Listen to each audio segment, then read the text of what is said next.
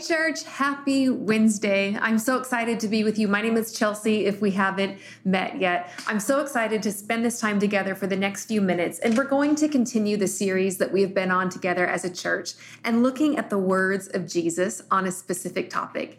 And tonight we are going to look at the words of Jesus surrounding our attention.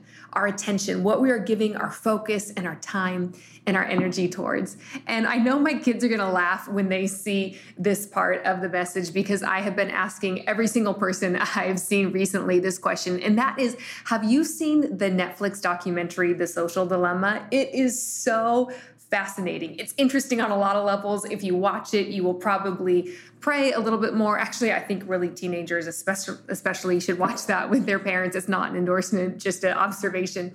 But one of the premises of the documentary is that the commodity that social media is selling is our attention. So they're doing whatever it takes, throwing whatever they can at us to capture our attention so that they can then in turn go and sell our attention to the advertisers who want to use our attention to sell to buy their products. So that's in the movie. It's so interesting, but it made me realize that right now in our world, there is a fight for our attention. There's a fight for your attention. There's a fight for my attention. Different things happening in the world that want to capture us, that want to grab hold of our attention and say, look at me, focus on me, think about me. Have you noticed right now a virus trying to capture our attention? Or maybe a political party in process trying to capture our attention. Maybe your children are trying to capture your attention. And maybe they're like my kids who don't say mom once. They say mom, mom, mom. Like it's just habit. They feel like they have to say my name four times before they're going to get an answer. Or maybe your spouse needs your attention. Or maybe your children, I already said kids, maybe your friends need your attention. Maybe there's a project around your house that needs your attention. There are so many things right now fighting for our attention that sometimes sometimes we can feel like we are never doing the right thing, like we're never giving our attention to the right thing because it should be going in 17 different directions. What does Jesus have to say about our attention? Let's look in Matthew chapter 6, and I'm going to read from the message translation. By the way, I have three different Bibles with me because I'm going to read in different translations. So here you go. Look at all sorts, all sorts of the Bible to, that we're going to look at for these next few minutes. But we're going to read first, first from the message translation, Matthew chapter 6 and verse 34. Listen to the words of Jesus. Jesus says, Give your entire attention to what God is doing right now. And don't get worked up about what may or may not happen tomorrow. God will help you deal with whatever hard things come when the time comes. Here, Jesus said, Give your entire attention to what God is doing right now. Could you imagine living your life if you were able to take every circumstance, everything that's happening in the world around you, and things that are being thrown at you, and say, No, I'm not going to give my attention to the circumstance. I am going to give my attention to what is God doing right now.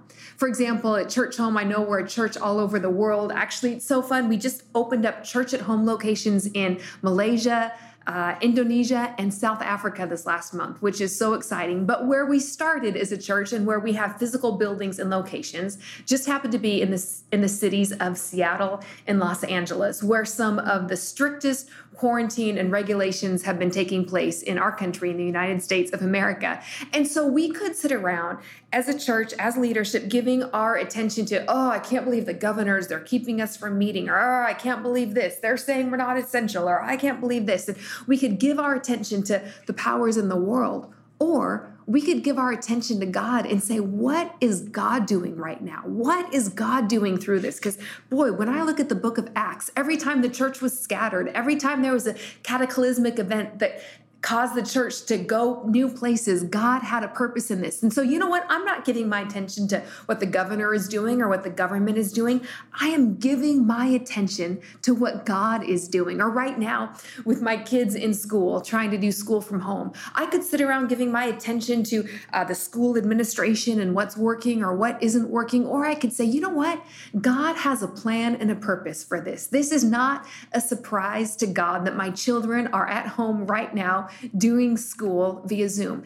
God's doing something. God's up to something. He has a plan and a purpose. And, am I going to give my attention to what God is doing? Or am I giving my attention to what humans and people and systems of the world are doing?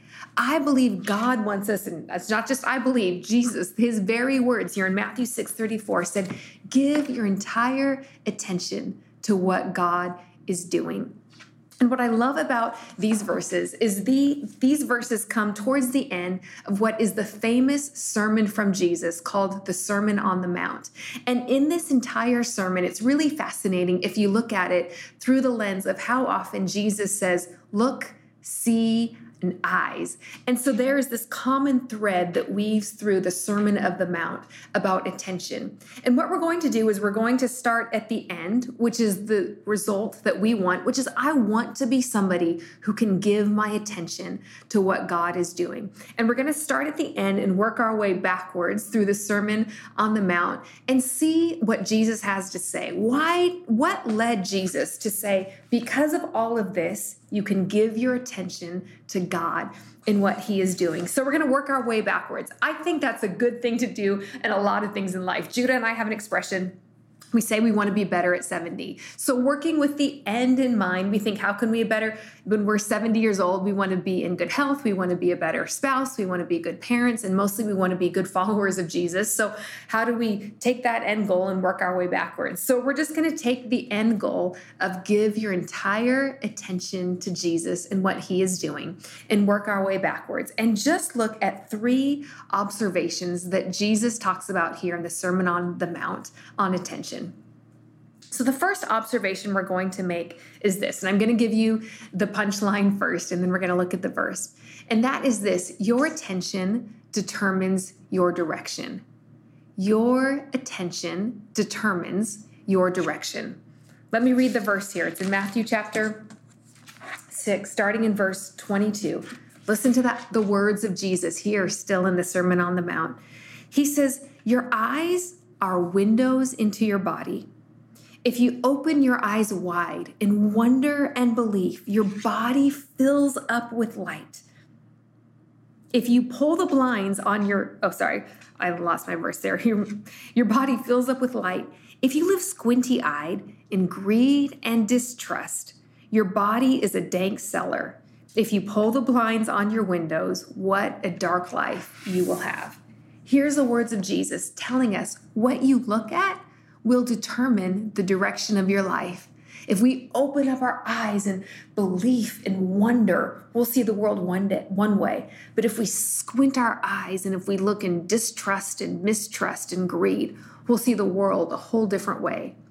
And you know that where you give your attention determines your direction. Right now, we're teaching our 16 year old son how to drive. And yes, that is an exercise of giving our attention to God and what He is in what He is doing. It requires a lot of faith. So the other day, for the first time, Zion and I went onto the freeway, and so he he merged onto the freeway, and then I tried to get him to change lanes, and I watched him as he changed lanes. And remember how you're, you're supposed to change lanes? You're supposed to do like mirror signal over the shoulder, mirror go, like M smog. I learned that in driver's ed a lot of years ago. Why do I still remember that? I don't know. So I'm watching Zion try to change lanes on the freeway, and he didn't check his blind spot, which, as you know, was very scary because a car could be in your blind spot. And so I asked him, like, "Hey, Zion, why didn't you check your blind spot?" And he's like, you know, a new driver at 10 and 2 on the freeway. He's like, well, I'm afraid that if I look that if I look over my shoulder, I'm to go over in that direction. And I started laughing because I remember feeling the same way when I was learning how to drive because there's something innately in us that we know that when we look a certain direction that our our tendency is going to be to go in that direction. And Jesus knows that whatever we give our attention to, that is the direction that our life will want to take. And that's why he said it's so important for us to give our attention, to fix our attention on what God is doing. The second observation about the words of Jesus here in the Sermon on the Mount. And for this one, I'm going to read you the verses before giving you the punchline. But look at the verses here in Matthew chapter 6, I'm going to read you three verses and see if you can see a common theme to the words of Jesus. Jesus said in Matthew 6, verse 1, He said, Beware of practicing your righteousness before other people in order to be seen by them, for then you will have no reward from your Father who is in heaven. And then in verse 7, sorry, in verse 5, Jesus goes on to say, And when you pray, you must not be like the hypocrites, for they love to stand and pray in the synagogues and on the street corners, that they may be seen by others. And then again in verse 16, Jesus said, And when you fast, don't look gloomy like the hypocrites, for they disfigure their faces so that their fasting may be seen by others. Jesus here gives us three different scenarios when you do good works, when you pray, when you fast, don't do it in order to be seen by other people. But in the same sermon, in Matthew chapter 5, and in verse 16, listen to the words of Jesus in this same sermon. Jesus said, In the same way, let your light shine before others so that they may see your good works and give glory to your Father who is in heaven. And I'm like, Jesus, that sounds a little confusing because in verse 16, you told us clearly let our light shine. Let other people see our good work so that they can glorify our Father in heaven. But then, three times in chapter 6, in verses 1 and 5 and 16, you told us not to let other people see our good works. So, Jesus, what is it? I'm going to read you this verse in the Passion Translation, and I think it's going to bring a little bit more clarity onto attention. Listen to this in verse 16. Actually, you know what? We're gonna we'll start in verse 14 of Matthew chapter 5 and this is the last scripture we read, but in the Passion Translation. This is Jesus. He says, Let your your lives light up the world. So let others see light come from a distance. And how can they see? How can you hide a city that stands on a hilltop? And who would light a lamp and hide it in an obscure place? Instead, it's placed where everyone in the house can benefit from its light. So don't hide your light. Let it shine brightly before others so that the commendable things that you do will shine as a light upon them. And then they will give their praise to the Father in heaven. And here's the observation that Jesus makes about our attention that our, if our life is a light, we are to live to give attention to others, not to draw attention to ourselves. We are to live. It's like a, a, light, the analogy that, that God used. And he's saying every action that you do, you are go, either going to take that light and use it as an opportunity to shine it on upon yourself and say, look at me, I'm here. Can you see me? Can you see the good things I'm doing? Or can you tell me that I'm loved and valuable and special? Or you are going to take that light and use it as an opportunity to shine onto other people and say, Look at this person. Look at how much they're hurting, or look at how amazing they are, or look at the good things they are doing. Look how great they are. And Jesus said, Don't use your light, don't use your life to bring attention to yourself. Use your life to bring attention towards other people. And I read that. I'm like, that's a great statement, Jesus, but that's easier said than done because if, you, have studied science at all, you know that attention is not uh, an excessive need of humanity. Actually, receiving attention is one of the basic needs of every human being. It's a basic need of every human being. To me, one of the most fascinating things that prove this is during World War II during orphan- in orphanages, specifically in the US and in Britain, orphanage workers noticed that their mortality rate skyrocketed. In fact, it got to the point where their infant mortality rate was around 40%. Can you imagine that? You're in an orphanage, you're trying to care for children, and you're losing four out of every 10 babies who are there in your orphanage. But the nurses who were there and the caretakers noticed something really interesting. They noticed that the children who were closest to the door were living and thriving much better than the children who were in the corner.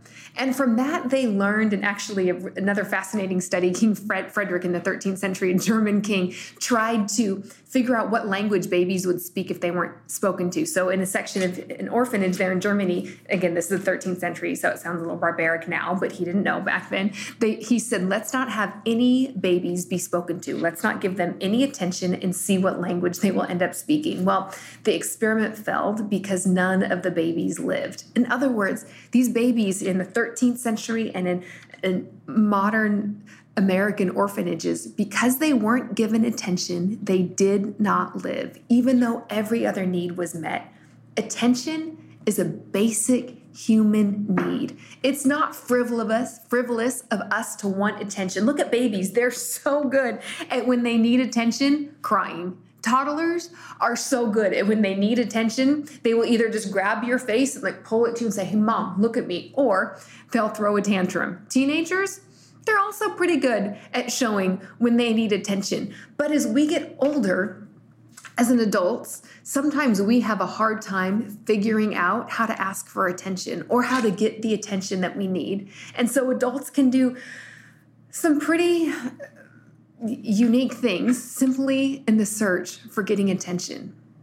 So, God, Jesus, our designer, our creator, knows that we need attention. He knows that we need it to live.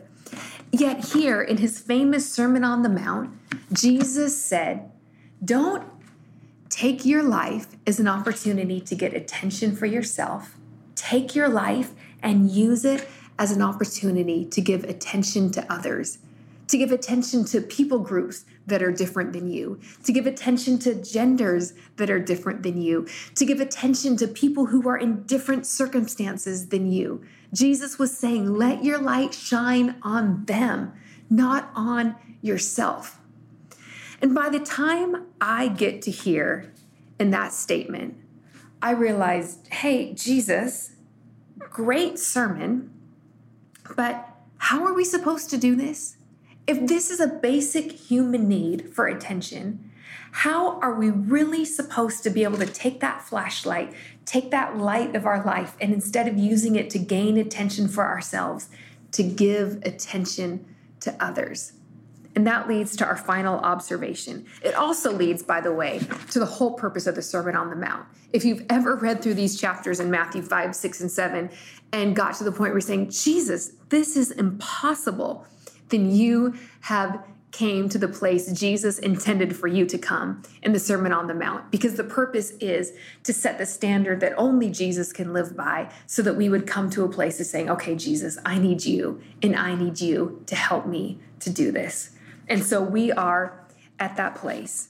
How is it possible for us to live our lives knowing that, hey, where we give our attention determines the direction of our life? And we're not supposed to use our lives as a means to get attention for ourselves. We're supposed to use our lives as a means to give attention to others.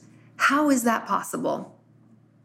That leads us to our final observation in the very first verse of Matthew chapter 5 and verse 1 the very beginning of the Sermon on the Mount. Listen to how the whole sermon starts. It starts off and it says, Seeing the crowds, Jesus went up on the mountain, and when he sat down, his disciples came to him. The whole Sermon on the Mount started with what? Jesus seeing the crowds. How is it possible for us to use our lives to give attention to other people and not hold it for ourselves? It's by recognizing that Jesus sees me. Jesus said so many times further in the Sermon on the Mount in our verses in chapter 6. I'm just going to read it to you over and over again because I want you to hear Jesus sees you, God sees you, Jesus sees you. He knows exactly where you're at and he sees you. Listen to chapter 6 and verse verse 4. Jesus said, so that your giving may be in secret. He says, and your Father who sees in secret will reward you. Again, in verse 6, he said, But when you pray, go into your room and shut the door and pray to your Father in secret, and your Father who sees in secret will reward you. And once again, verse 18, Jesus was talking about fasting again. And he said, So that your fasting may not be seen by others, but that your Father who is in secret and your Father who sees in secret will reward you. Why did Jesus need to say that three times about three different scenarios? I know Jesus said it three times because he wanted me and you living in 2020 right now at this moment in this planet to know that God sees us. God sees me. God sees you. Single individuals living by yourself. And when I was talking about that experiment of, about touch and, and babies living in orphanages, maybe you feel like, how am I getting attention? Where am I getting attention from? I'm just craving human touch. Can I tell you that God sees you? God sees exactly where you're at, and He sees what you're feeling and facing and going through. Even beyond this sermon, we see this principle lived in the life of Jesus. Wherever Jesus went, he saw not only crowds, but he saw individuals. Think about the woman in John chapter John chapter 9. She was went to a well all by herself to get away from people because she didn't want to be seen. But here Jesus saw her. And in verse in verse 29, after she has a beautiful conversation with Jesus, she goes back to her town and says, "Come see the man who saw me. Come see the man who told me everything I ever did." Jesus saw that woman. Or think about, remember the story about Zacchaeus in Luke chapter 19? Zacchaeus was a man who was short in stature, so maybe he was overlooked often in his life, but he was a Jewish tax collector and he used his position really to oppress his brothers and sisters and to take money away from them. But he had heard about this man, Jesus, and he wanted something in him compelled him that he thought, I, I want to see Jesus. I want to turn my attention to Jesus. And so he climbed up a tree because the crowds were so great and he was short of stature and he just wanted to see Jesus. But in him wanting to see Jesus, guess what happened? Jesus saw him. We can read about it in Luke 19, verse 5. It says, Jesus looked up and saw Zacchaeus. So here, Jesus saw a marginalized woman. Here, Jesus saw an oppressive man. And no matter who you are, or where you are, or what you're going through or facing right now, Jesus sees you. And I want to conclude with this thought. Throughout the Bible, especially in the Old Testament, God was given many names. Maybe if you've been around church long enough, you've heard of El Shaddai or Jehovah Jireh, our provider, or Jehovah Rapha, our healer. And every name of God is given to tell us about the character of God. And for so many of the names of God, there's an incredible story that goes along with it of somebody encountering God in a new way, and they literally gave him a name. But do you know, in the whole biblical narrative, there's only one time where a woman gave God a name. And we find the story in Genesis chapter 16. And the woman's name is Hagar. And Hagar, Hagar was the Egyptian slave to Abraham and his family. So she was a foreign slave in a family. And not only was she a slave, but she had been sexually abused to have a child by Abraham. And so, even though that was acceptable in that culture, she still went through that trauma and that abuse of being used for her body without without love and without care. And so Hagar, when she became pregnant for Abraham, uh, the wife of Abraham, her name was Sarah, she began to look at Hagar with despite. And the Bible actually says that Sarah began to abuse Hagar. And it got so bad, it was at the point where Hagar had to run away from, from Sarah to protect her life. And here in Genesis chapter 16, she's running away, she's pregnant, she thinks she's gonna die. And all of a sudden, God appears to her. And God speaks to her, and God says, I see you, and you're not going to die, but you're going to live, and your son is going to be a great nation. And here, this woman who was a slave, who has been abused, says this beautiful, magnanimous statement. She says, I have seen the one who has seen me. And in that moment, this woman becomes the only woman to give God a name. And the God, the name she gave him was the God who sees me. Not just the God who sees the world, not just the God who sees groups of people, but the God who sees me. And I just wonder if you and I could grab hold of the revelation that Hagar received that day that our God is a God who sees us. Right now, God sees you. I love the verse that Jesus says, I know the amount of hairs that are on your head. Jesus knows exactly what you're facing, what you're feeling, what you're going through. And could it be that if we realize that God sees me, that in turn we can change and we can fix our attention onto God. And we can realize I can focus on the one who sees me because he sees me and he knows me and he loves me. So, as we conclude, I just want to pray for you, but I actually want to lead you in a prayer because I want you to take a moment and have a conversation with the God who sees you. So, in these last few moments, if you're comfortable and in a place where you can, could you close your eyes? Maybe you're at church at home group, sitting with a bunch of people in a home, or maybe you're watching on a Zoom call, wherever you are. Just close your eyes in this moment. And I want to lead you into a prayer of taking a moment to acknowledge the God who sees you. So, with your eyes closed, just just take a prayer right now. Just take a moment to talk to God and say, God, I know that you see me. And tell God, thank you for seeing me. And think about a specific circumstance or situation that maybe makes you feel invisible or something that feels out of your control. And will you have a conversation with God to say, God, I know that you see this circumstance, and I know you have this under your control. Jesus, I know that you see us. Thank you that you are the God who sees. You are not far away in the heavens thinking that mankind is distant from you, but you are close and you are near to us. And Lord, I pray that all of us in these unprecedented times that we would have a personal realization and revelation that you see me. Now, for everybody with your eyes still closed, I want to invite you into a relationship with God. Maybe you're watching this, you don't know how you got here, stumbled upon this, but you'd say, Chelsea, you know, you're talking about Jesus, but I've never really met him or known him. And I would like to know him. I would like to meet him. I would like to discover who he is. I'm going to lead you in a prayer. And if that's you, just simply put your hand up wherever you are. Not that God needs to see your hand, He sees your heart, He sees your mind, but sometimes it does something for you when you see yourself put a hand up. So just right now, if you say, Chelsea, I want to know Jesus, just put your hand up and I'm going to pray for you.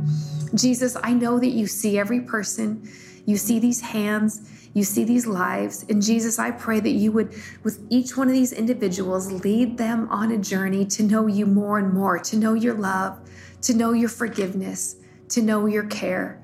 And Jesus, for all of us as a community of Churchome, I pray that you would enable us to be the kind of community that doesn't use our life to shine attention on ourselves, but that we would use our life to give attention to others and be the church that you have called us to be. Jesus, we love you. Thank you for seeing us and loving us. In your name, amen.